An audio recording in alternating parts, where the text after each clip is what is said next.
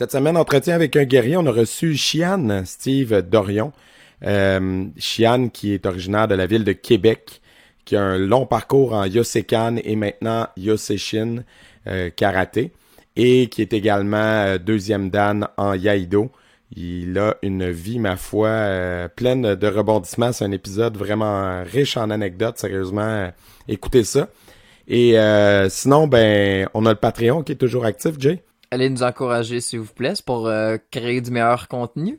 Euh, donc euh, on a différents niveaux, hein, vous voulez commencer à les connaître. À 3 dollars, vous avez les audios en avance, 5 dollars les visuels aussi et à 10 dollars pour les dojos qui veulent venir co-animer des épisodes avec des gens que vous connaissez ou des gens aléatoires, euh, ben n'hésitez pas à venir nous supporter euh, pour euh, créer du meilleur contenu toujours. Et aussi, on commence à release des épisodes en anglais avec Interview with a Warrior, qui est la branche anglophone. On a fait des nouvelles pages aussi, donc n'hésitez pas à aller les liker et les partager s'il vous plaît. On a besoin de support. On part la page, ça fait même pas deux semaines, trois semaines, donc n'hésitez pas à les partager s'il vous plaît. Exact. Bon podcast. Les cicatrices nous rappellent d'où on arrive.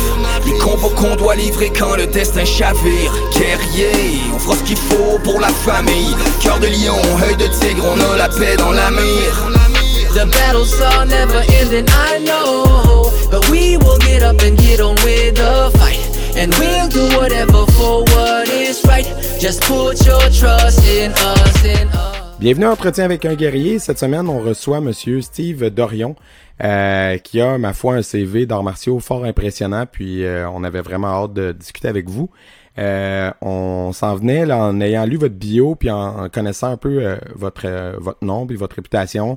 On s'en venait parler de Yosekan, mais il y a beaucoup plus que ça en lisant votre bio. Donc, on va pouvoir faire le tour du jardin si vous voulez euh, peut-être euh, récapituler pour nous un peu votre parcours, d'où ça a commencé les arts martiaux pour vous, à quel moment c'est arrivé dans votre vie? Les arts martiaux, euh, c'est arrivé, c'était une activité parascolaire à mon école secondaire. Donc, en secondaire 1, puis c'était en plein dans la période, en 1985, en plein dans la période Karate Kid, une activité de karaté. je me suis inscrit. C'était vraiment, euh, j'ai vraiment aimé ça. Puis mon professeur, il, a vu, euh, je sais pas s'il a vu en moi là, euh, du potentiel, mais il m'a dit, écoute, quand va arriver l'été, si tu veux pas arrêter, tu devrais aller à l'école, le dojo central qu'on appelait, euh, Marc Asselin, puis poursuis pendant l'été pour pas, parce que tu as l'air à vraiment triper. Puis, je suis allé évidemment à l'école privée, le dojo privé, puis ben, je suis jamais parti de là, en fond.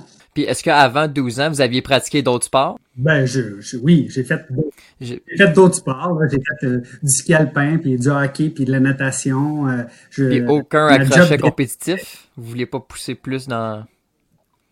Ben, ma job d'été, ça a été d'être sauveteur de piscine quand j'ai eu 16 ans, tout ça. Mais effectivement, un moment donné, euh, puis j'étais dans l'équipe de volleyball à l'école. Oui, à un moment donné, il a fallu que je fasse des choix. Là. Je, je faisais beaucoup de choses en même temps comme, euh, comme tout le monde, mais, euh, mais c'est ça. Mais euh, ouais, juste pour nous situer un peu, vous êtes né où? Vous avez grandi où? Été où cette école-là? Donc, je suis originaire de... Je suis né à Montréal, mais mes parents, j'ai, on a déménagé très tôt. Mon père était contrôleur aérien, donc euh, j'avais pas encore un an que je suis déménagé à cette île, pas longtemps. Puis euh, euh, ensuite Québec. Donc c'est vraiment Québec là depuis que je suis tout petit, tout petit, très très bas âge. Fait que je me souviens pas vraiment d'autre chose. Donc Québec. Puis c'est là que votre dojo est situé aujourd'hui. Est-ce que vous êtes encore proche ou est-ce que vous avez repris le dojo de votre professeur? Effectivement, J'ai quand Marc Asselin a vendu euh, a vendu sa bâtisse, son école. Euh, en fait, euh, vers les dernières années, avant qu'il prenne sa retraite, c'est moi qui, qui opérais, dans le fond, son école, jusqu'à ce qu'il sa bâtisse. Puis par la suite, il y a quelqu'un dans, dans qui était sur la sortie avec son école au loisir qui était tout près de ma résidence ma résidence à moi.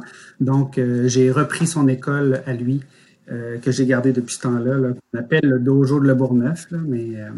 Oui, qui est dans le gymnase, là, puis on voit ça, là, 200 élèves à peu près, là, je sais pas, là, mais les photos, c'est impressionnant, là, vraiment. Là. Il y a beaucoup de gens. Là. Pas, deux, pas 200, mais oui. Il est rempli le dos. Il est rempli le Vous avez une grosse école, ouais, ok. Puis, euh, ben, on a déjà reçu au podcast un invité qui nous a un peu euh, raconté l'histoire euh, du Yosekan, mais lui, c'était plus la branche Aikido. Euh, Peut-être pour les auditeurs, si vous pouvez resituer un peu euh, le karaté Yosekan, ça, c'est quoi, c'est, ça vient d'où, c'est quoi la racine? Bon, il y a, évidemment, là, il y a euh, le Yosekan Budo International mm -hmm. qui est relié sûrement à la branche mm -hmm. Aikido. Euh, nous, dans le fond, euh, c'est le fondateur, c'est Giancarlo Lucchesi Borelli, c'est un Italien qui était à la base, lui, il a fait du Chitoryu, puis il a fait d'autres styles. Et il y a un moment donné, une fois qu'il était ceinture noire, plusieurs dames, hein, il a décidé de fonder le Yosekan. Donc, euh, c'est lui qui est vraiment le fondateur. Marc Asselin était un de ses okay. élèves, évidemment, euh, son bras droit. Puis lorsque euh, M. Sensi Borelli a pris sa retraite, parce que lui, c'était dans le, il habite là, dans le bout de, de Belleuil. Puis lui, il faisait le, le commerce des, des fleurs et, et, tout ça. Fait que quand il a pris sa retraite, ben, c'est vraiment Marc Asselin qui a, il a, il a repris ça au plus fort là, de, la, de la fédération Yosekan, il y avait 77 écoles à travers la, à travers la, la OK, donc là, vraiment... euh, donc on, on, parle de M. Borelli euh, qui a fondé Yosekan, on parle de la branche au Québec. Là. Donc le 77 écoles, c'est Et on parle de, wow. de quelle année ça, le, la, la, fondation?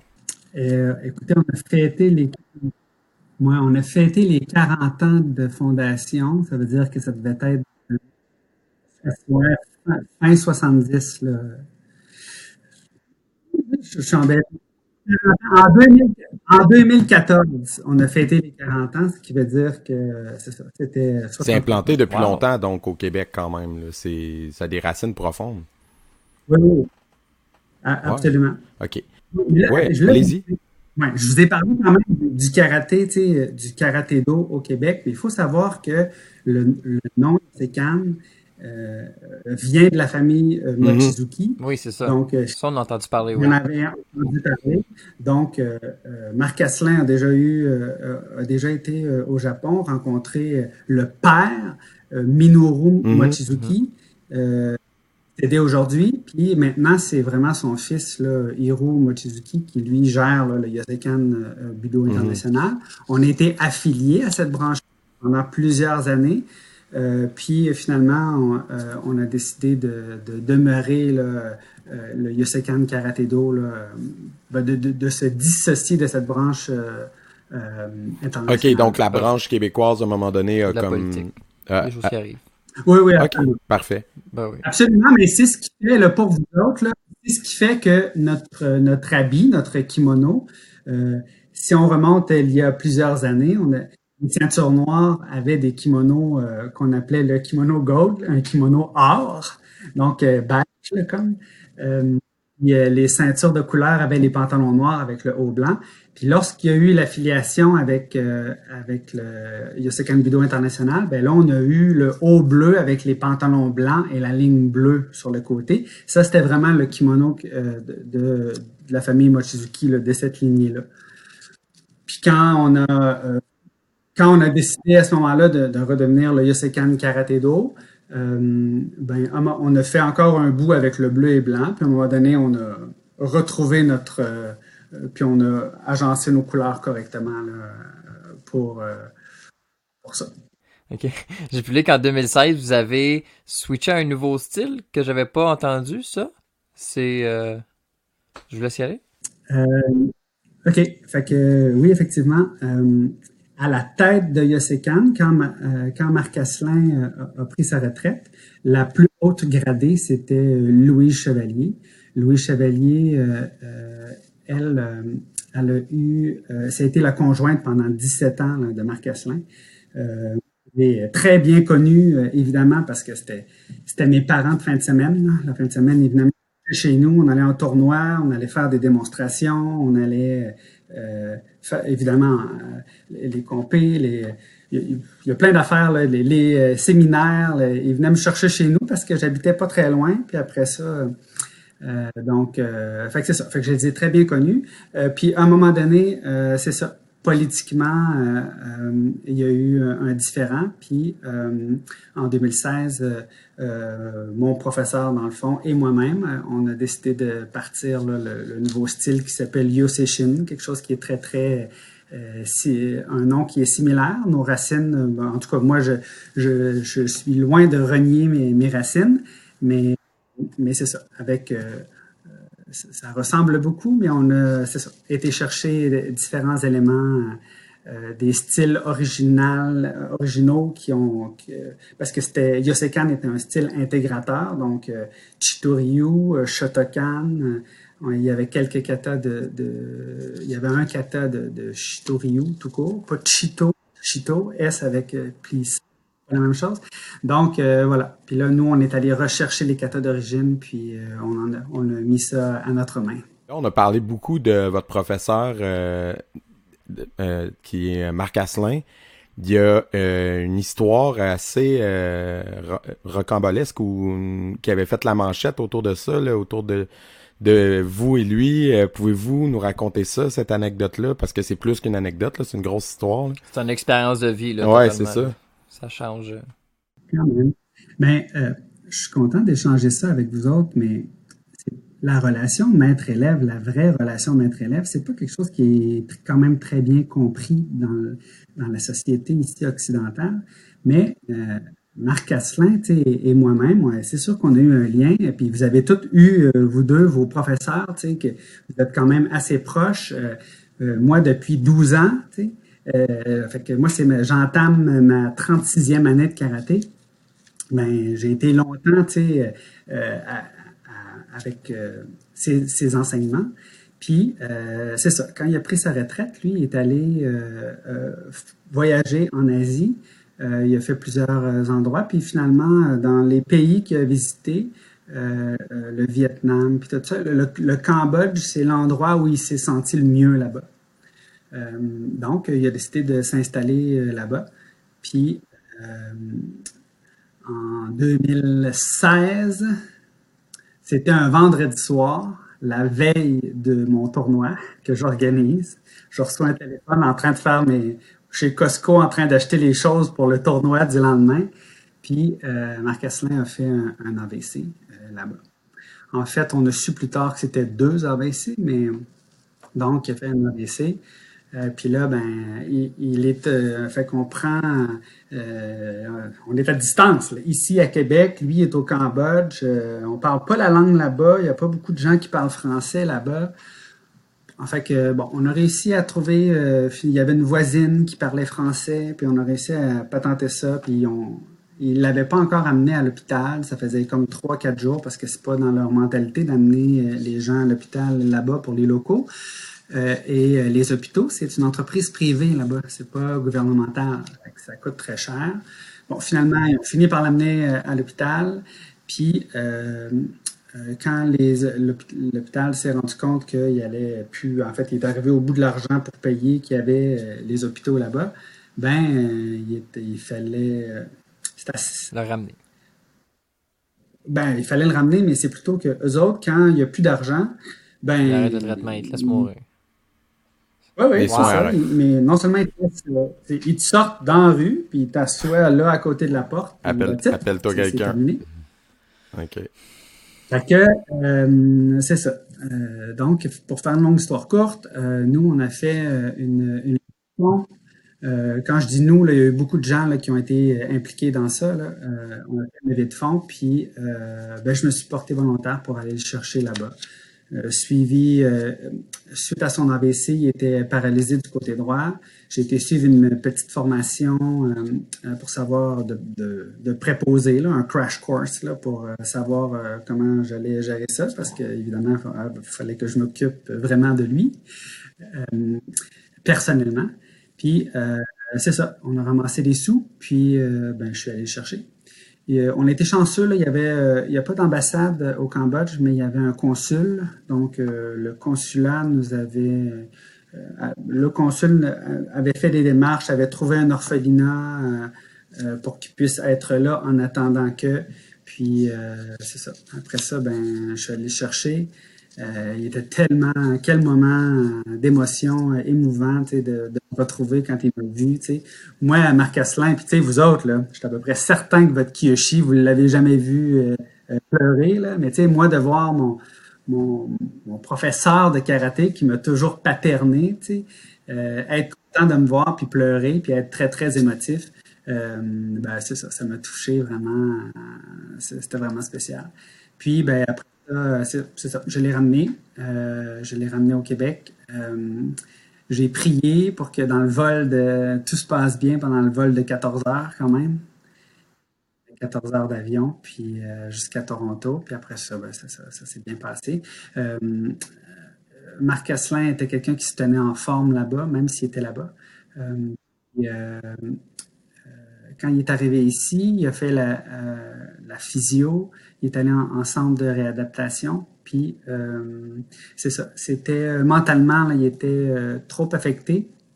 Ils ont dit que physiquement, il, aurait eu les capacités de, de revenir presque à la normale avec quelques séquelles peut-être minimes, mais finalement, il avait de la difficulté avec son cerveau. Euh, il se souvenait pas tant, il se souvenait pas des étapes. C'était compliqué pour lui de se souvenir des étapes, mais si on lui disait tout quoi faire, il était capable. Moi, je l'ai vu marcher à nouveau, tu sais, euh, en physio puis tout ça, mais finalement, c'est ça. Ils ont dû arrêter la, réadaptation, puis euh, il était dans un CHSLD depuis ce temps-là. J'allais le voir évidemment fréquemment. Puis juste avant Noël, il est décédé de la COVID. Ah. Ah, mais sympathie. Sympathie, sérieusement. Merci. Et euh, vous pensez que c'est quoi l'héritage de M. Asselin pour les arts martiaux au Québec? Parce que c'est colossal, clairement. Euh, c'est quoi son plus gros euh, son plus gros héritage? mis à part Montréal, parce qu'on n'était pas tant à Montréal, pour tout le reste, là, beaucoup l'Estrie, il y a eu beaucoup en Estrie, puis à Trois-Rivières, puis euh, je me souviens là, du dojo de Magog, puis de, tout ça. Euh, puis, euh, écoutez, je pense qu'il a développé beaucoup, il a popularisé le karaté, je pense. Parce que pensez à ça, 77 écoles réparties, le Saguenay, C'est fou, ouais. Jusqu'à Montmagny, puis c'était partout. La Beauce, Saint-Pamphile, tu sais, il y a des endroits que je me rappelle, c'est des noms que je me rappelle d'écoles où, où, je suis allé, tu sais. Euh, fait que je pense qu'il a, popularisé, il a aidé à populariser le, le mouvement. Euh, par la suite, c'était pas vraiment un homme d'affaires, euh, Marc Asselin. par la suite, à Québec, dans la ville de Québec, les Studios Unis, c'est eux qui sont maintenant, qui ont le plus d'écoles puis qui sont euh, très bien installés. Mais vous, vous avez des dojos, excuse Manu, qui qui sont pas ouverts à l'année aussi, qui sont des fois juste dans les écoles puis qui ferment l'été. Il me semble, j'ai Mélissa a parlé de ça.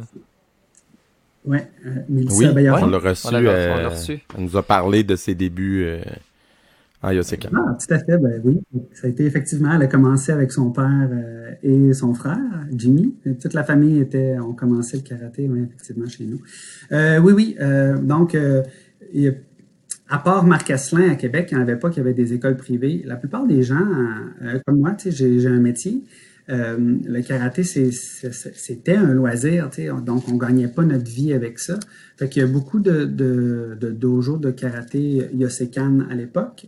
Euh, et, euh, et, et, maintenant, pour moi, Yoseshin, euh, c'est des professionnels hein, qui, qui, qui, donnent des cours. Donc, ces gens-là, ils ont le jour puis ils donnent les cours le soir. Donc, souvent, effectivement, c'est donné au loisir de la ville, dans un gymnase ou dans un, un endroit là, ouais, comme ça. Puis je, bon, les, nous, on, a toujours roulé l'école des loisirs comme si c'était un dojo privé, mhm. presque. Donc, tu sais, les gens qui avaient, ils ont eu accès à toutes sortes de, maîtres qu'on a fait venir, ils ont eu euh, toutes sortes de séminaires, toutes sortes de, trucs, le tournoi, le, camp d'été, sais, ils ont eu la même chose que s'ils étaient inscrits dans, dans, dans mhm. privée, tu sais, dans le fond. Euh, je pense qu'il était pas, il savait pas vraiment. Mhm. Non. Puis votre tournoi, on en a parlé brièvement là. Euh, en gros, euh, à l'apogée, la grosseur, comment ça a commencé, tout ça? Écoutez, Marc Asselin et Borelli, je pense, dans, les années, c'était vraiment gros. Le championnat de l'Est du Canada, c'était gros, avec les États-Unis qui participaient, puis l'Ontario, puis moi, je me suis fait compter des histoires là, de, tournois qui finissaient à minuit le soir ou plus, des, affaires qui se peuvent pas, là, qu'on ne pourrait pas faire aujourd'hui. Euh, je n'ai pas tous les chiffres, euh, mais euh, c'est ça. En 2006, je pense à peu près, Marc Asselin m'a cédé l'organisation du tournoi, donc c'est moi qui l'organise depuis ce temps-là. Puis on était avant la COVID, avant que la COVID m'empêche de, de, de, de, faire le ah tournoi. C'était rendu la 30e La 30e?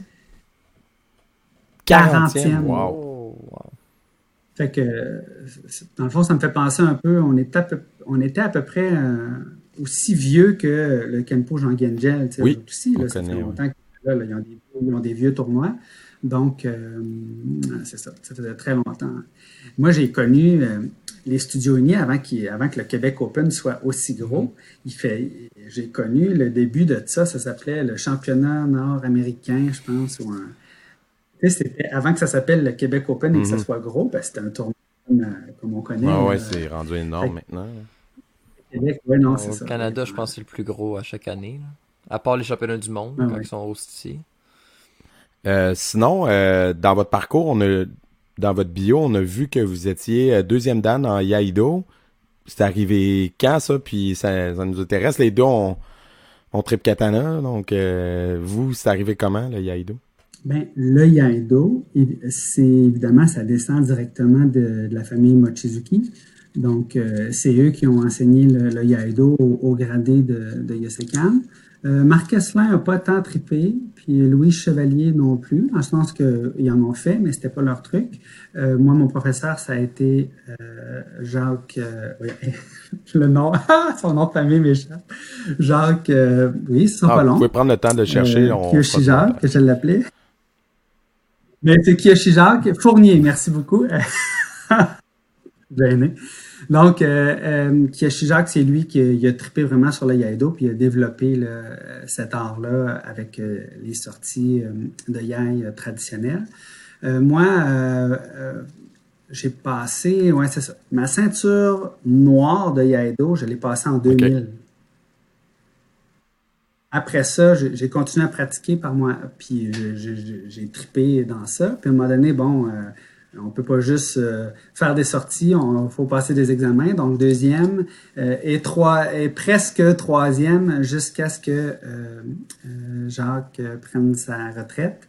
Donc il y a toute une autre histoire de, de pan de vie avec la Dai Nippon Butokukai. Donc c'est mais on, a, tout le temps, du monde, On a que ça du temps. Euh, donc, j'ai eu accès à d'autres maîtres euh, de Yaido euh, traditionnels. Donc, c'est du Muzo Jikiden Ishinryu. Donc, autre façon de, voir ça, je, pense que les techniques que nous, on avait dans, le Yosekan Yaido, c'était des techniques qui étaient effectuées par des guerriers qui étaient à l'avant, dans un, dans un plan de bataille, ceux qui étaient à l'avant puis qui étaient debout.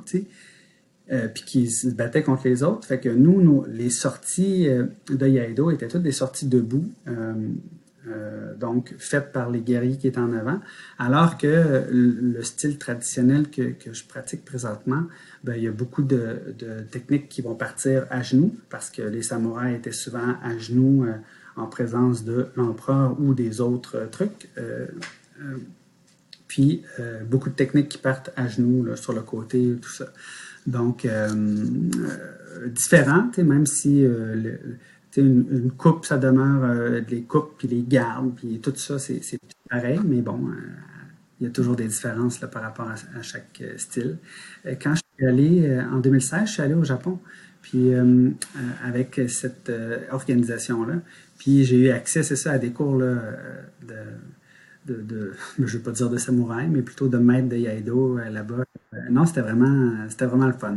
Puis, tu sais, comme pour tous les petits gars qui tripent sur euh, l'épée, qu'on a tous joué quand on était jeunes, ben, je pense que c'était vraiment trippant là, à vivre comme moment. Puis c'est comment pour un passionné d'arts martiaux comme vous de, de pouvoir aller au Japon? Est-ce que c'était votre première fois là-bas? C'était ma première fois, effectivement, en, en 2016. Euh, on était supposé y retourner en 2020. Ouais.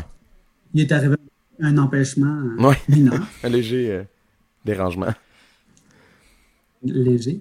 Donc, euh, puis c'était supposé être remis euh, cette année, mais là, comme euh, ça fait, fait là, c'est remis encore en 2022 parce que c'est à tous les quatre ans normalement qu'ils font un grand, grand rassemblement euh, pour les membres de cette organisation-là. Euh, c'était comment? Écoutez, c'était trippant, c'est à Kyoto. J'ai mis les, les, pieds dans le Kuten. Donc ça, c'est le dojo dans lequel, puis ça, c'est, ça date là, depuis 1895, je pense, qui a été construit je lance des dates, là. Je... je vais réécouter après, puis je vais dire qu'est-ce que j'ai dit là. Non, mais je pense que c'est pas mal ça, là. 1895. Puis, dans ce dojo-là, puis ça, c'est l'organisation de la Dai Nippon Butokukai, c'est parrainé par, euh, toujours par un membre de la famille impériale. Fait que, pour faire une longue histoire courte, là, cette organisation-là, elle existe pour promouvoir euh, partout dans le monde. C'était euh, au Japon, mais partout dans le monde, euh, les, valeurs traditionnelles japonaises par les arts martiaux. Donc, eux autres, ils se sont dit à un moment donné, Hey, il y a eu un méchant tsunami qui a rasé un paquet d'affaires ou un feu. Qu'est-ce qui arrive? Si toute l'île est, engloutie par un tsunami? Est-ce que notre, notre, culture, on va perdre notre culture? Puis, on d'exporter des Japonais, puis entre autres, par le biais des arts martiaux. C'est comme ça qu'on a eu des Japonais qui sont arrivés ici au Canada dans les années 60 après la guerre, ils ont, fait ça. Ils ont fait OK, là, nous autres, là, on va s'assurer que. Notre art soit passé. Oui, oui, c'est ça. Puis la plus grosse, euh, savez-vous, c'est où hein, qui a le plus de Japonais hors Japon? Euh, j'aurais dit Californie, comme San Francisco, Hawaï, dans ce coin-là. Non? Euh, British Columbia, non? Non. Gracie? Au, au Brésil? Oui. Le Brésil, c'est l'endroit où il y a le plus de ah Japonais hein. hors Japon. Fait qu'il y a eu beaucoup, beaucoup de maîtres qui se sont expatriés là. Et ben, ça a fait, entre autres, là, avec le judo et tout ça, ben, ça a fait le, jiu-jitsu et la famille ici euh, sont des descendants de mm-hmm. ça. Ceci dit, euh, Japon, ce, dojo-là, oui, donc la famille impériale, à un moment donné, euh, dans les avant, avant que toutes les ceintures, je suis désolé, il faut que je ferme ça avant que toutes les ceintures euh, euh, soient là. Jigoro Kano, celui qui, a fait le, judo, qui était, lui a instauré un système de ceintures. C'était plus facile pour lui d'enseigner avec, avec les ceintures. À un moment donné, les maîtres, les ceintures noires sont arrivés, puis les dan, puis les titres. Ça, ça a été apporté par la Dai Nippon Butokukai, parce qu'à un moment donné, l'empereur a dit, hey, qu'est-ce qui se passe là, dans le monde des arts martiaux? Il faudrait qu'on régule, qu'on régule ça. Il faudrait que ça soit géré. Donc, au départ, c'était uniquement que la DNDK, c'est juste elle qui remettait les, titres puis euh, les, hauts gradés de ceinture noire.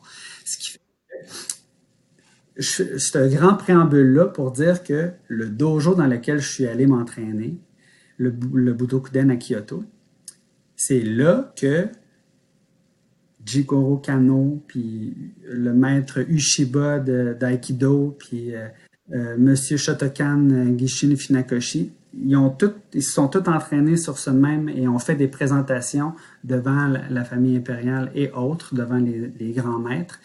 C'est tout là qui ont fait leur, leur démonstration, puis qui se sont entraînés là. pour un pratiquant d'arts martiaux, quand tu mets tes pieds dans le dojo, puis tu salues, puis que tu touches, tu sais, que tu vois une POC.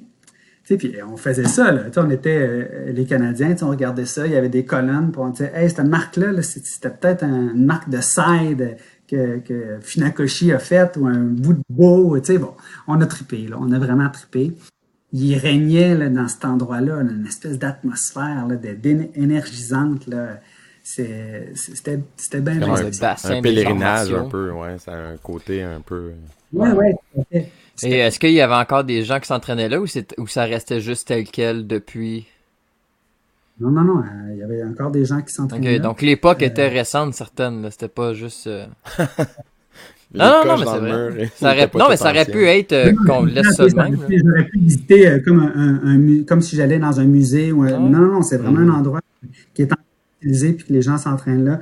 Ils font du aido puis ils font euh, du karaté, de l'aïkido et mm. autre chose. Là. Ils ont des tatamis là, euh, dans un coin qu'ils peuvent installer. Sinon, c'est vraiment sur le bois. Là. C'est, vraiment... vous avez abordé le sujet rapidement tantôt. vous disiez que vous aviez un autre métier dans la vie que enseignant de karaté. Ah. ça nous intéresse. Vous faites quoi? je travaille en informatique.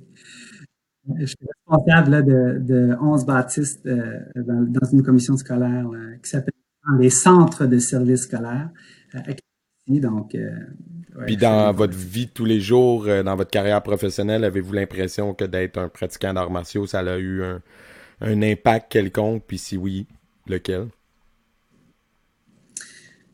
Avant de travailler pour la commission scolaire, j'ai travaillé pour le Cégep de Limoilou. Euh, puis euh, il y avait l'administrateur du réseau qui était là. Puis je travaillais euh, toujours avec lui. Puis à un moment donné, il m'a dit, c'est dans mes rôles, ça, je raconte ça en entrevue.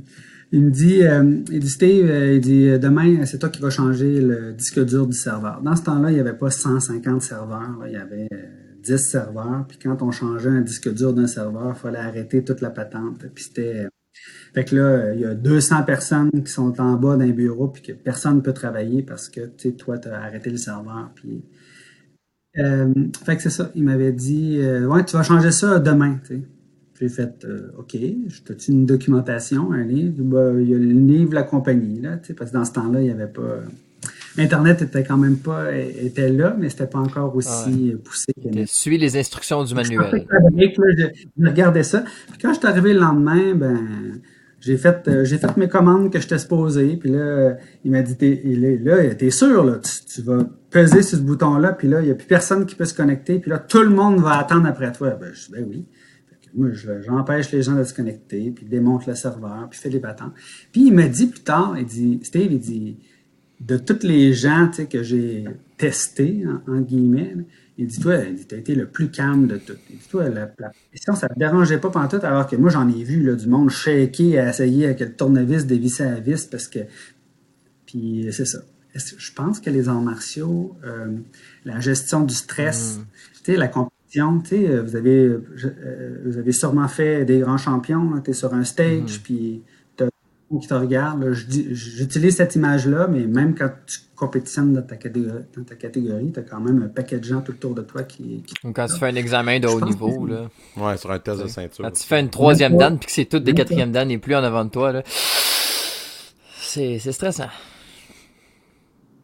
Même chose, même chose. Euh, je pense que cette gestion de stress-là, euh, euh, on a appris beaucoup en faisant ça dans le karaté. Mm ça se transpose dans notre, euh, dans notre vie professionnelle, puis ça fait que euh, ben, je, suis de toute façon d'un naturel assez calme, mais, euh, mais je pense que ça, ça a aidé, ça a aidé à, forger mon caractère. Hey, je veux, quand je suis allé au Japon, est-ce que vous, vous connaissez Miyamoto oui. Musashi? Oui, oui. Le, le samouraï qui a fait 60, une soixantaine de combats. 60, ouais, les 60 duels.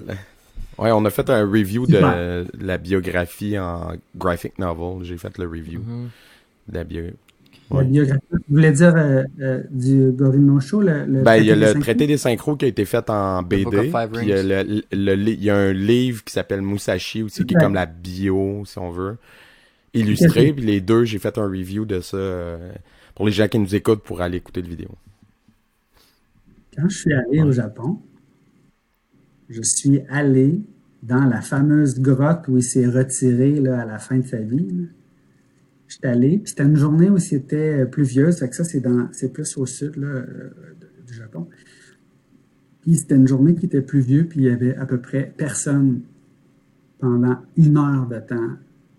J'ai médité dans ce grotte-là comme si j'étais lui. Écoute, j'ai ça aussi comme un petit enfant, j'ai vraiment pris c'était été très, très euh, spirituel comme, comme visite à cet mm-hmm. endroit-là. Euh, euh, bien, bien spécial.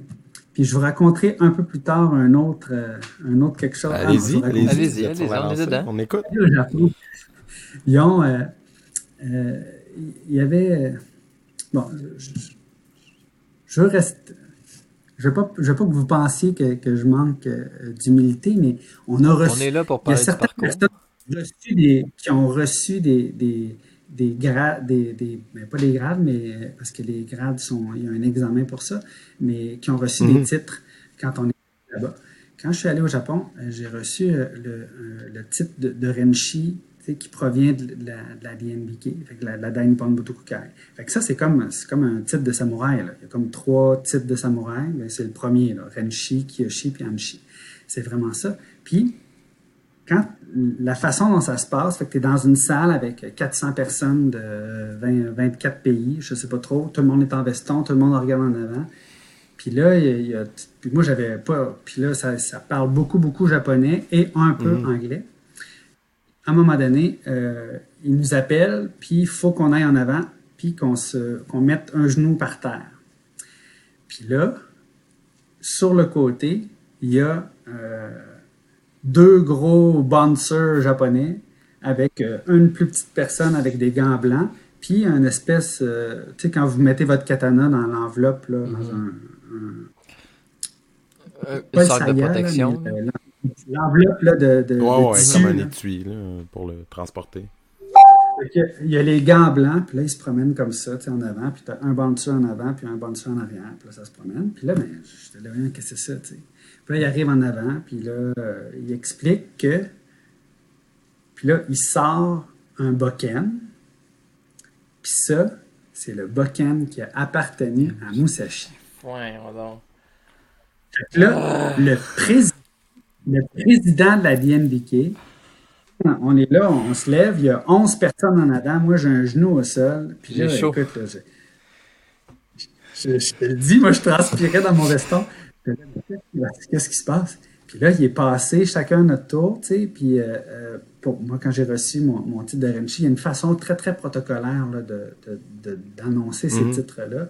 Puis il est arrivé à moi, bon, il a dit mon nom avec le titre, puis il m'a touché avec Le le, à moustache. le bas sur l'épaule. Écoute, c'est c'est capoté. Mais ça, quand je raconte ça, là, je peux pas raconter ça à personne d'autre que des gens tu sais, qui, qui connaissent les arts C'est sûr que ça là. dit pas rien euh, au commun des mortels. Là. Tripant. Ouais, Écoute, le, le, le poil me levait, là, tu sais, j'étais- je- j'étais très, très fébrile. C'est- C'était une très belle expérience là, que j'ai vécue euh, là-bas là, par rapport à ça. C'est clair. Puis vous avez vécu quoi, tout près de euh, plus que trois décennies d'évolution des arts martiaux euh, au Québec. Euh, comment euh, vous voyez ça, euh, la façon que, ça, que c'est rendu maintenant établi, la façon que ça, ça se développe, est-ce que Est-ce qu'on vit que- la meilleure ère du karaté? Ouais, est-ce que ça, on est sur la bonne voie, ou, selon vous? Avant Ouais. COVID, Je- c'est sûr, Ouais. évidemment. Oui, c'est ça, avant COVID. Euh, euh, je pense que oui. Je pense que c'est juste que il y a, il y a différents, il y a différents types d'écoles, différents types de karaté, différents types de d'enseignement tu sais, qui est donné. Euh, nous, nous trois, on va se côtoyer tu sais, dans, dans un volet qui est, qui est compétitif puis qui fait évoluer tu sais, les, les prouesses physiques à un niveau tu sais, que euh, qu'on connaissait pas avant. Même Euh, mental. Rappelez, si on regarde là, de juste là, euh, de 5 ans, là, il n'y a pas personne de Sunfuki ou, ou de, de, de tous les styles là, euh, qui viennent du Kenpo, là, puis de, de professeur Serio, tout ça, il n'y a pas personne qui faisait de kata japonais là, dans vous autres. Là. Non. Fait que, fait moi, je suis comme, je suis comme content parce que, pour vous autres, en tout cas, que euh, vous ayez l'occasion, parce que la mondialisation du karaté fait que, euh, puis Internet fait qu'on a toutes vu des vidéos WKF de, de tournois, puis là, on a toutes fait, mais c'est quoi ces, ces katas-là, tu sais, euh, euh, traditionnels euh, japonais qu'on connaît pas? Puis, ben, ça a fait que on a toutes voulu apprendre ça, puis compétitionner avec, puis... fait que-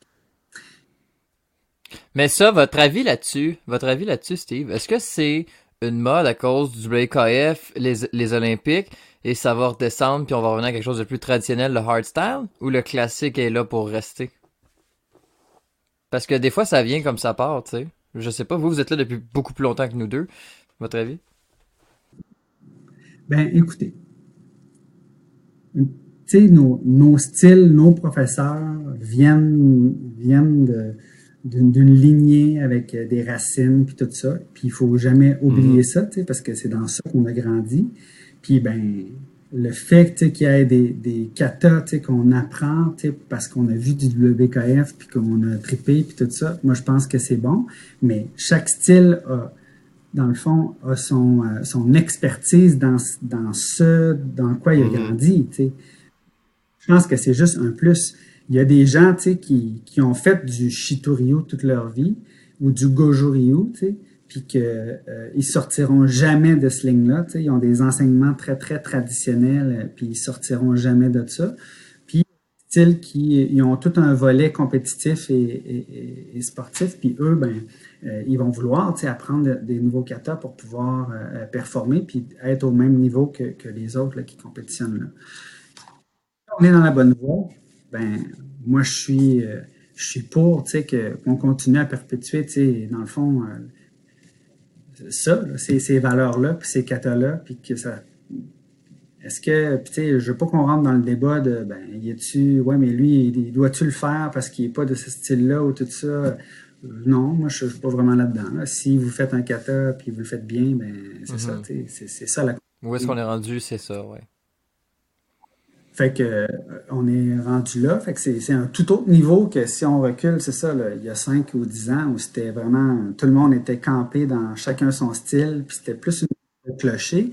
Là, on se trouve à, tout le monde s'unifier avec la même série de kata qu'on peut présenter en tournoi. Euh, ben, je pense que c'est ouais, ben, je pense que de toute façon, en, en, tant que pratiquant, ça serait un ça serait un peu ridicule de dire ah vous venez de tel style vous avez pas le droit de vouloir aller aux Olympiques. Si vous exécutez bien le kata puis vous tu sais parce que le volet olympique c'est sportif. Fait que là il y a pas d'affaire de traditionnel arts martiaux ou machin.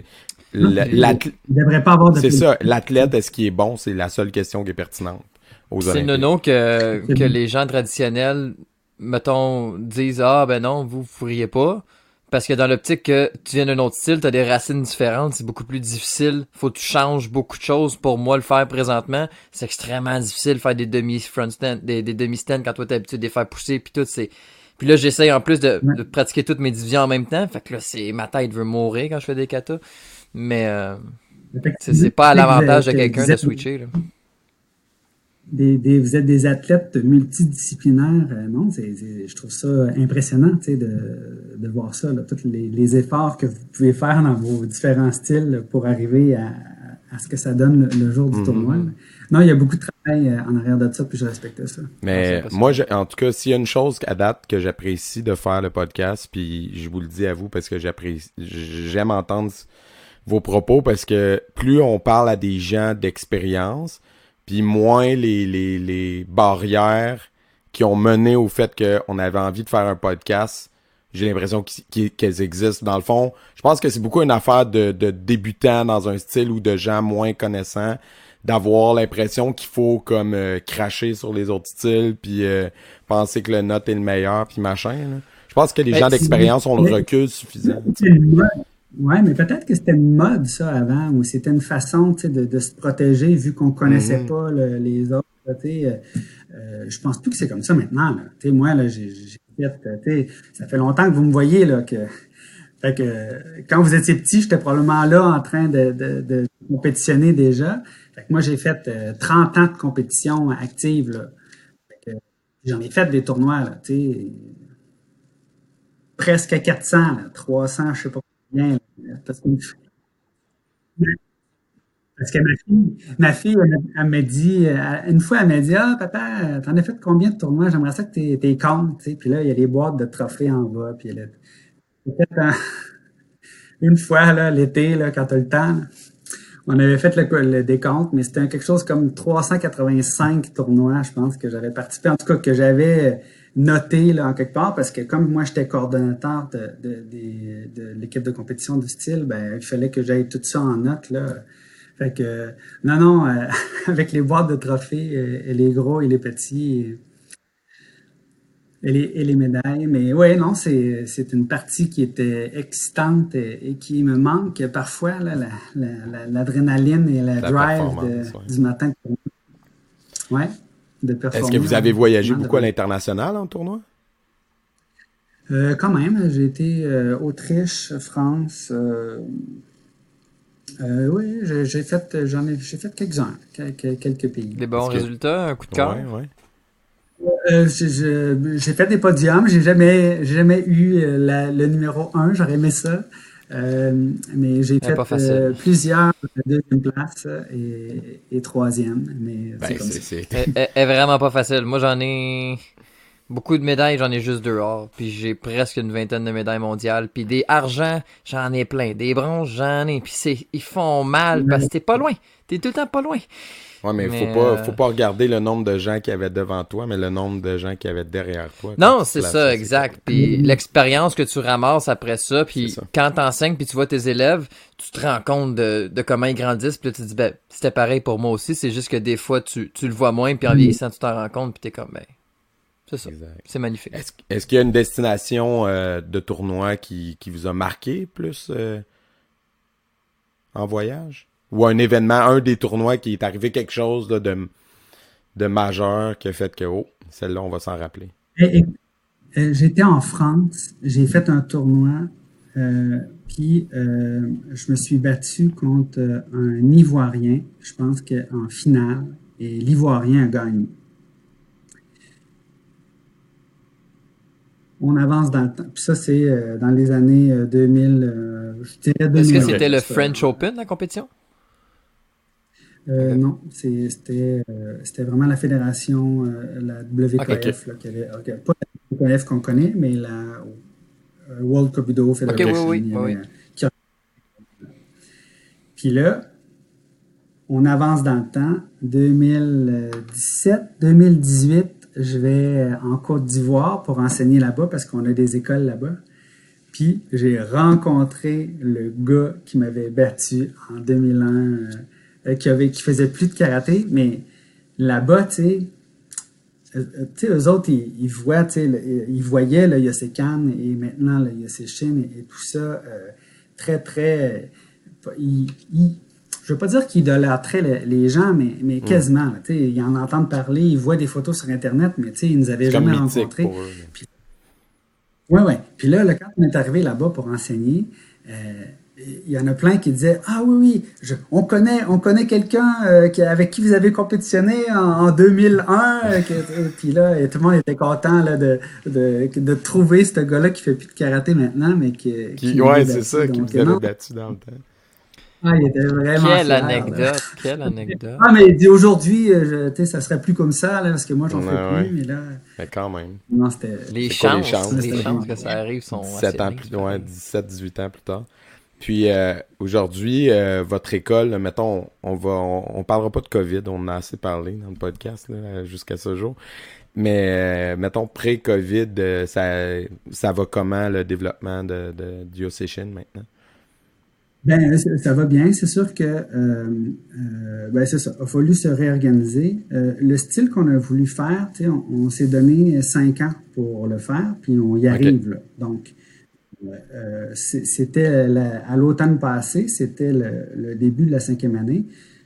À chaque année, euh, on refaisait un programme, donc euh, euh, le programme de jaune et le programme de Shodan. On les faisait en même temps, puis après ça, orange puis Nidan, ainsi de suite, pour faire la refonte complète là, euh, du style euh, pour qu'il soit euh, euh, updaté au, au euh, je ne veux pas dire au bout du jour, mais avec... euh. Où vous êtes rendu avec votre évolution? ouais. Puis est-ce qu'avec euh, Avec le gap de temps qu'on a maintenant dans l'horaire, c'est plus facile de travailler là-dessus dans la dernière année? Ben, ça a été, ça a été plus facile, Mhm. mais ce que je voulais dire, c'est que là, on, vi- on vient de le compléter dans le fond du Mhm. programme. Fait que c'est va être la, première mouture là, de, euh, complète du programme euh, sur lequel on va surfer pendant quelques années. Fait on est un peu fiers là, que, que le bébé soit enfin euh, complété, là, que, que tout soit là, puis que l'on puisse euh, passer à, à- à autre chose, là, euh, une autre étape euh, pour pouvoir là, faire le développement de. Là. Mais là, au moins, on a quelque chose qu'on peut s'asseoir, puis euh, on a vu, on a rencontré plusieurs maîtres euh, qui, nous ont aidés à, corriger euh, euh, nos katas qu'on avait dans le Shotokan, euh, Anchi Fauché, Alain Fauché. Écoute, ce, maître-là est, extraordinaire. Moi, je l'ai connu par la DMBK, mais extraordinaire dans la biomécanique puis dans tout le des, des katas Shotokan. Il, est vraiment bon. Puis on a Anchi Jean-Noël Blanchette, donc lui, beaucoup plus le côté Chitoryu, qui nous a aidé à redresser ça. Puis on a évidemment nos entrées dans, le Goju Ryu parce que euh, on a un, kata de Goju aussi. Fait que ça a été le fun, cet échange-là avec les maîtres pour faire euh, euh, évoluer notre style, puis qu'on puisse là, revoir les, les katas d'origine, puis tout ça. ça, a, été vraiment une, belle période d'échange. Puis là, maintenant, ben c'est ça. Là, maintenant qu'on a tout notre truc, ben là, on se concentre un peu sur euh, l'enseignement et s'assurer que, c'est bien euh, diffusé, ces, nouveaux programmes-là. Puis par la suite, ben, c'est ça. Maintenant que le programme est terminé, vous avez avoir extrêmement hâte de repartir la machine et d'essayer ça. Oui, repartir la machine. une fois que ça c'est fait, euh, tu sais, pendant ces cinq ans-là, j'ai peut-être fait un peu moins d'IA, j'ai peut-être fait un peu moins de d'autres choses que je faisais avant, puis du Cali, puis d'ici, puis du ça, puis je voulais je voulais me concentrer là-dessus, puis à un moment donné, tu viens la tête, euh, tu euh, remplie, puis là, ben, tu veux-tu vraiment apprendre d'autres katas, puis d'autres techniques, puis d'autres trucs? Je voulais tenir ça, là. Là, je suis content. C'est fait, là, tout est, bien. Puis là, ben, ça va faire qu'on va être libéré, puis la tête va être libérée pour pouvoir apprendre euh, plein d'autres choses, là. Séminaire, là, où on va. Et moi, ma question, c'était, ça a l'air de quoi, le, le, on va dire, le corpus ou le cursus du Osséchine, si on veut le décrire à quelqu'un qui connaît pas. Là? Ouais, ben euh, c'est sûr, c'est ça. On a encore nos, notre influence là, Shotokan qui est très là, avec les katas Iyan ou Pinan, vous autres, je sais pas comment, comment vous les appelez. Euh, et certains euh, katas avancés. Euh, beaucoup de, de Chitoryu avec un C, donc qui provient de, de Chitose, euh, le, le, fondateur de. Euh, donc, beaucoup de kata d'eux autres là, et, de, et de Shotokan, c'est vraiment la base. Puis, mais euh, rendu ceinture noire, outre les katas de, de Chitoryu et, Shotokan, on a Chitoryu avec un S, donc des katas qui sont euh, qui, qui viennent de là. Puis euh, aussi au travers. Donc, euh, fait que c'est ça. Fait que c'est encore, euh, on a encore plusieurs origines euh, quand même là, de kata, là, qui est pas juste là, on n'est pas comme un Shotokan pur. Là, c'est pas vraiment des, des, styles avec. Euh, puis ce qui était intéressant, de travailler tous les bunkai de ces katas-là, puis les techniques qu'on peut en tirer. Non, ça a été vraiment, c'était vraiment trippant de, de, de, retravailler toutes ces, et pour le moment, vous êtes seulement un dojo avec le nouveau style ou vous êtes plusieurs franchises qui ont tourné en même temps? Oui, non, il y a plusieurs franchises là, que, on est, euh, c'est quand même euh, modeste, là, mais, euh, mais on a même une école dans votre, ben, je dis dans votre coin, là. Belleuil, je sais pas c'est pas, ah. pas Laval. Ben, c'est plus proche de Jérémy. là-bas. ouais. je sais, mon, mon, frère habite Saint-Eustache, là, puis c'est ça qu'il dit, tu sais, parce que lui, il vient de Québec aussi, puis nous, on a l'habitude de dire Montréal. Montréal, ça comprend tout. Euh, euh, jusqu'à Laval. Tu sais, c'est comme, c'est tout ça, nous autres, Montréal. Compliqué. Euh, mais on sait très bien que pour vous, les Montréalais, Laval, c'est pas Longueuil, puis c'est pas la, ville non plus. Fait que, mais oui, on a un dojo à, okay. Puis sinon, les autres dojos sont plutôt dans le coin ici. Puis on en a évidemment en Côte d'Ivoire. La Côte d'Ivoire. Hein, comment, comment ça, ça a voyagé jusque-là? Ben en fait, euh, les Ivoiriens ont eu des bourses là, dans les années, euh, je sais pas quoi, là, 70-80, ont eu des bourses pour venir euh, étudier à l'Université Laval. Puis Borelli et d'autres, Marc Asselin qui donnaient des cours là. Puis fini par passer leur ceinture noire. Puis ben, ils sont retournés chez eux. Puis ils ont enseigné le karaté là-bas. Puis je me rappelle là, quand j'étais plus petit, là, je voyais effectivement des Ivoiriens qui, qui venaient régulièrement.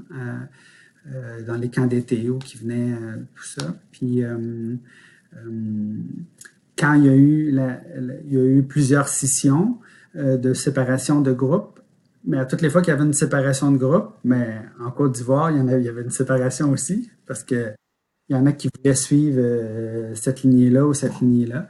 Donc là-bas, il y a encore trois qui, qui qui ont tous le même bagage, la même base. Là. Il y a encore le, le, Yosekan qui est présent. Puis il y a Yoseshin qui a plusieurs écoles aussi. Puis il y a Kyoshindo qui en ont parti là, aussi une école là, qui se trouve à être toutes des dérivés. De Et est-ce qu'avec les gens de là-bas, vous travaillez par euh, Internet depuis des années ou ils venaient ici pour apprendre le style euh, Yoseshin? Ben, il y en a qui venaient, il y en a qui sont venus ici, puis euh, euh, ceux qui sont restés avec nous, ben c'est ça, eux c'était ceux qui qui, euh, qui voulaient la, la lignée euh, directe là, de Borelli, Marc-Casselin et maintenant Chevalier et, et moi-même. Fait que il y, en, il y, en a une partie qui, qui, sont restés avec ça. Il y en a qui étaient qui avaient Yosekan tatoué euh, sur le cœur. Fait que peu importe le changement de, de, de, garde en haut, ils ont voulu rester dans ce style-là. Euh, puis ben c'est ça. Nous on est allé là-bas euh, pour faire passer les examens là, de ceinture noire avancée. Mm -hmm. Puis euh, je sais que il y a aussi des gens de Yosekan qui sont allés faire une visite là-bas là, pour faire un, un la même chose. Ils continuent de. Ouais. Par contre, les autres, euh, Kyoshindo et tout ça, les autres, c'est plutôt par Internet. Okay. Je pense que ça se passe. Puis, euh, vous avez, on l'a dit tantôt, là, ça fait comme longtemps que vous êtes là. Vous avez formé plusieurs, sûrement centaines d'élèves. Euh, on en a nommé une là, par la bande mm. tantôt euh, parce que c'est la première mm. qui vous a nommé ici, euh, ouais, qui est Mélissa Bayarjon. Mm. ça vous fait quoi quand vous avez des élèves comme ça qui continuent de progresser? ben, elle est partie ailleurs, mais quand même, tu sais, vous avez, vous en avez sûrement eu d'autres mais... aussi qui se sont rendus à de hauts niveaux comme elle, puis que vous savez que vous avez joué un rôle dans leur formation, tu sais j'ai eu euh, effectivement Mélissa ce qui est le fun avec elle ben de toute façon là euh, moi j'ai jamais en... Marc Asselin nous empêchait pas d'aller se former ailleurs c'est d'ailleurs lui qui m'a amené euh, à Ottawa dans les séminaires de la World Kobudo je sais que Sunfuki à un moment donné j'ai déjà vu là du des patchs de, de là, sur le kimono de, Kyoshi, de Kyoshi, ouais. tout ça. Fait que moi, euh, il nous amenait toujours là-bas, donc euh, on a toujours, euh, il a toujours eu l'esprit ouvert, puis il m'a transmis ça comme comme qualité. Donc on a toujours touché à, à, plein de trucs dans des séminaires, puis on a trouvé ça le fun. Puis j'ai fait la même chose avec mes élèves. Là, je, leur, les ai jamais restreints à, à il y avait, ils pouvaient bien aller où est-ce qu'ils voulaient. Puis, effectivement, euh, euh, je pense que Mélissa, euh, maintenant on le sait, on la voit performer, mais même tout jeune, elle avait déjà de, un potentiel et une soif d'apprendre qui l'a poussée vers les, les, Studios Unis. Puis, puis c'était bien correct, là, je veux dire. Je, je, je, trouvais ça le fun pour elle qu'elle qu se développe. vous avez encore une belle relation aujourd'hui quand vous voyez? Oui, c'est, écoute, moi, je toujours, elle, me compte toujours ses affaires, là. Mais rien gratuit, tu sais, elle travaille fort, mais ça, elle s'entraîne fort, là, elle en met des heures, là. Ah oui, ça. Euh, je, je, suis fier que, que tout l'entraînement qu'elle qu fait, ben, que ça paye, tu sais. Puis ses objectifs, tu sais, sont, sont quand même élevés, fait qu'elle continue de, de s'entraîner, mm -hmm. tu sais, avec, euh, maintenant, tu sais, je sais qu'elle fait des cours à l'université, ouais. tout ça. Puis donc, après, euh, elle est dans le Shitoryu aussi, avec. Oui, absolument. Une grande championne internationale. Euh, oui, oui, en République dominicaine, ouais, non. Fait que euh, c'est ça. C'est, je, je, suis très fier, évidemment. Je suis très fier d'aimer ça. Et d'autres, est-ce que vous avez d'autres élèves qui ont ouvert des dojos ou qui ont évolué oui. à la scène euh, des titres mondiaux, des choses comme ça, des titres mondiaux? J'ai d'autres élèves ouais, qui, qui, ont parti des dojos. Sur la scène mondiale, c'est des élèves euh, que je sais pas que si vous connaissez, mais euh, c'est des élèves qui, qui ont participé beaucoup à des tournois WKA, et alors que vous autres, vous êtes plus WKU. Non, WKC. Donc, euh, Jason El Werner. Puis, fait que c'est des gens, tu sais, que, euh, que vous avez sûrement croisés au Québec Open. Maintenant, tu sais, ils sont, ils en font plus, mais euh, ouais, il y a des gens qui ont, qui ont performé puis qui sont allés à, en Europe, là, je me rappelle plus, euh, plusieurs fois. Donc, une fois à Édimbourg. Donc, Édimbourg, c'est Écosse. Écosse, ouais, Scotland. Oui. Fait que, euh, qui sont allés là-bas. Non, ils en ont fait euh, plusieurs tournois à l'international, puis ont bien performé, mm -hmm. sont venus avec les médailles. Non, très fiers, euh, oui. Puis le, vous, en ce moment, étant donné qu'on est encore, au moment où on se parle, on est encore euh, sous, sous un couvre-feu au Québec, est-ce que votre école, vous faites de l'enseignement en ligne ou vous avez préféré pas aller là-dedans? Non, non, on n'a pas, ouais. le choix. J'ai cinq cours par semaine par mm -hmm. Zoom. Euh, c'est ça. C'est plus ouais, difficile. Il y a des il y a des élèves, puis vous devez sûrement le vivre, là, vous autres aussi. Il y a des élèves qui ça les fait mmh. pas triper. Il y en a, là, faire le karaté dans leur salon. C'est Mhm. pas ça. Les autres, ils veulent. Le contact. ils- Ça ouais. leur prend l'énergie du dojo. Donc, euh, fait qu'on n'a évidemment pas autant Mhm. d'élèves, mais on continue tu sais, avec ceux qui sont là. Puis les autres, ils disent, ben, quand vous allez, quand on va avoir le droit, on va revenir, mais pour le moment, tu sais. Ah ouais, c'est ça, compréhensible. Même nous, en tant que professeurs, c'est c'est difficile pour nous de garder le moral. Imaginez les élèves, c'est- c'est c'est évident là, que... Sais, C'est c'est une toute autre façon. Là. Je sais pas si vous enseignez par Zoom, Ouais, c'est c'est un peu Ça différent. demande de l'adaptation. ouais. On apprend à faire du multi-angle. Je me tasse, je me monte, à- je monte la gauche, je monte la droite, je monte la... Sais, euh, tous les exercices deux par deux, euh, c'est des fois, ils ont un frère, sœur, Ouais. des fois ils ont un parent qui en font, puis c'est le fun. Exact, oui, oui, Mais- parce qu'ils peuvent les aider à se placer puis tout, C'est exact. ça. C'est Ouais. sûr que l'enseignement du kata, en ça faire, va. On peut Ça, faire c'est- des techniques sur attaque ou de l'autodéfense, ou je sais pas trop, ça fonctionne. Mais sinon, tu sais, c'est l'enseignement individuel. De, Ah ouais, de moi, ce qui fait de- faire de la révision, tout ça, pratiquer les choses, ça va, ça va quand même relativement bien. Tu vois quand même bien les détails, tu peux quand même avertir, mais des fois, ils entendent Mm. mal, des fois, ça coupe, des fois, Ah, j'entends pas, la connexion est lente.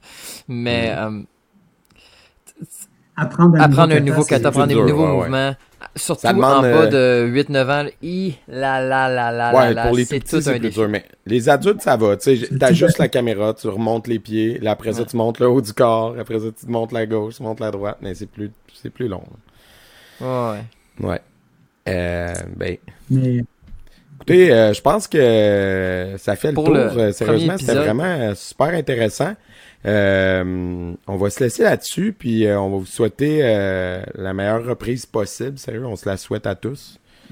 Euh, là, on attend des nouvelles Oui, oui, de notre vraiment. premier ministre théoriquement pour le 8 février, euh, au, au moment où on se parle, donc c'est pas fait encore.